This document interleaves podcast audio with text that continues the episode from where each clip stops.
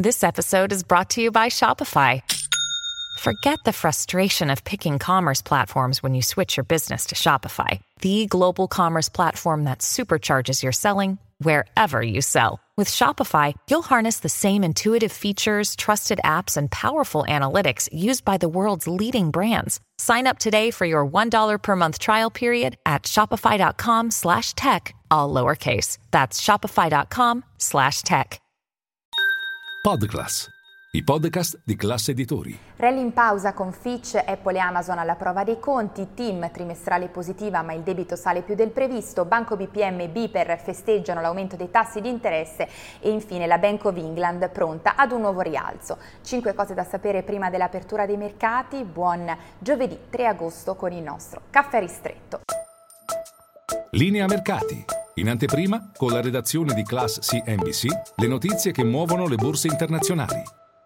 1. Partiamo dalla grande domanda ora sui mercati, se il rally sia solo in pausa o se invece siamo di fronte all'inizio di una fase di correzione, perché è iniziato in rosso il mese di agosto dopo che Fitch ha tagliato il rating degli Stati Uniti, Stati Uniti che hanno perso dunque la AAA. Si riparte da un vero e proprio sell-off oggi a Wall Street, da una seduta in rosso anche in Europa, Milano ha perso quota 29.000 punti. Tuttavia voci autorevoli minimizzano la mossa dell'agenzia di rating, anzi la definiscono ridicola, è il caso dell'amministratore delegato di JP Morgan Jamie Dimon, oppure bizzarra, è il caso di Larry Summers, ex segretario al Tesoro degli Stati Uniti. Insomma, staremo a vedere nel frattempo però la reazione per quanto riguarda i treasury, la si vede perché il rendimento del decennale americano è salito su livelli che non vedeva da novembre. E poi due, veniamo Veniamo a Apple e Amazon alla prova dei conti questa sera a mercati chiusi,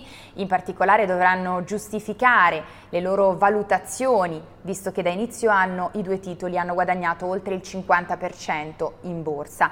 A partire da Apple, Apple che però di fatto va incontro a previsioni non molto brillanti, le vendite sono attese in calo per il terzo trimestre di fila, a pesare la domanda che rallenta, la domanda di elettronica di consumo. Nel caso di Amazon invece le prospettive sono più rose perché le vendite e-commerce sono attese in ripresa, l'utile è atteso in crescita a doppia cifra, ma l'attenzione del mercato è tutta sul vero motore di profitti, stiamo parlando di Amazon Web Services, i servizi cloud, il mercato è curioso di vedere se riuscirà a riprendere, a crescere rapidamente o se invece peserà ancora una volta la frenata di fatto per quanto riguarda la spesa in servizi IT da parte delle aziende. Staremo a vedere. E poi tre, veniamo alle trimestrali a Piazza Affari perché ieri sera Mercati Chiusi ha presentato i suoi conti team, team che per la prima volta volta dopo cinque anni finalmente riesce a crescere in Italia, il business domestico registra una performance positiva anche se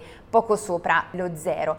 Chiude comunque il trimestre in perdita anche se la perdita è dimezzata rispetto a un anno fa. Sale però più del previsto il debito, questa è la notizia negativa possiamo dire, 800 milioni di euro di debito in più rispetto a fine 2022 indebitamento finanziario netto che sale così a 26,2 miliardi nel caso di Team. Sullo sfondo le trattative con KKR sulla rete che proseguono nei tempi, staremo a vedere se arriveranno ulteriori dettagli nel corso della call questa mattina alle 11 con l'amministratore delegato Labriola. E poi 4, sempre a proposito di trimestrali a Piazza Affari, Banco BPM e Biper festeggiano l'aumento dei tassi di interesse perché salgono i conti, un semestre decisamente positivo per entrambi gli istituti come del resto per tutto il settore grazie alla crescita del margine di interesse che addirittura nel caso di Biper raddoppia. In particolare sia Modena che Piazza Meda definiscono questo primo semestre come il migliore di sempre, entrambe hanno alzato le guidance per l'intero 2023 ed entrambe durante la call con gli analisti alla solita immancabile domanda sulle sull'M&A hanno frenato.